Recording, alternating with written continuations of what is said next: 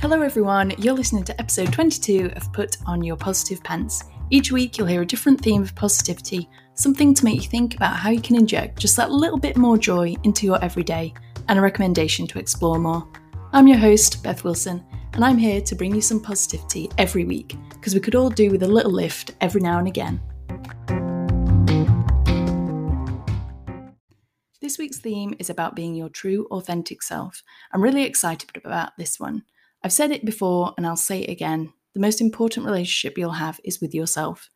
I want to start by saying that I'm fully aware that this episode is coming from a place of privilege. I'm a white, heterosexual, cis woman who has grown up in a household that embraced me for who I am and let me grow into the person I am today.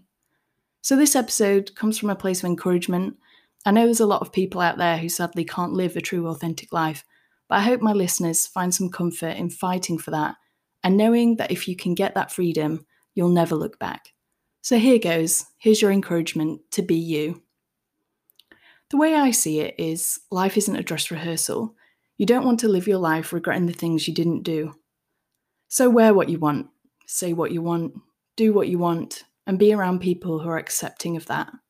Now that's important and something I've spoke about before in the first series about finding your tribe. It's 2021 and to me it feels like we shouldn't have to hide who we are. It's what makes us special. Life is definitely too short to not be 100% ourselves.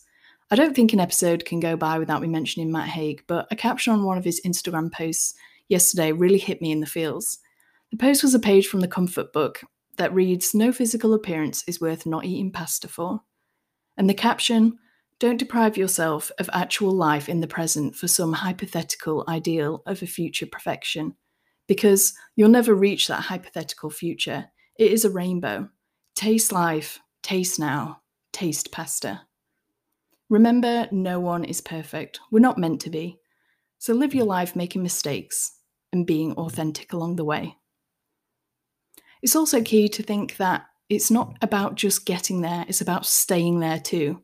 So there's always room for growth, but you will know, you'll have that feeling that you're being 100% yourself and surround yourself with people who encourage that in you I'm so lucky to have had parents and friends that encourage me to be creative and let me be who I am. I mean, I've made some really questionable fashion choices, but that's what your teenage years are for, right? Your wardrobe is just one reflection of who you are, the outward facing you. And by the way, you're really special. I hope someone has told you that recently, but if not, here I am saying it. Your superpower is being you. There's literally not another person on this planet that is you. So live your life knowing and accepting that and accepting yourself for who you are. I'll leave you with a quote from Roy T. Bennett Accept yourself, love yourself, and keep moving forward. If you want to fly, you have to give up what weighs you down. Each episode, I recommend something to you lovely listeners based on the theme of the episode. Today, I want you to check out my mate Dom&Ink. He's not only an amazing human being with great illustrations, he's an author and doing so much at the moment for the LGBTQ plus community. He is a true inspiration and living his best life.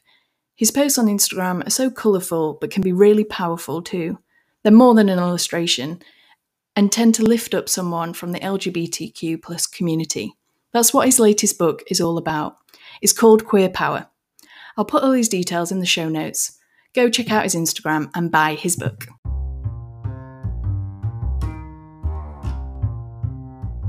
That's it, folks. Go and put on your positive pants and have a good day. Thanks so much for listening. Remember to follow, subscribe, and share so even more people can access a small dose of positivity. I'd really appreciate if you checked out my Instagram at Positivity with Beth and my blog. Links are in the show notes. Until next time, bye!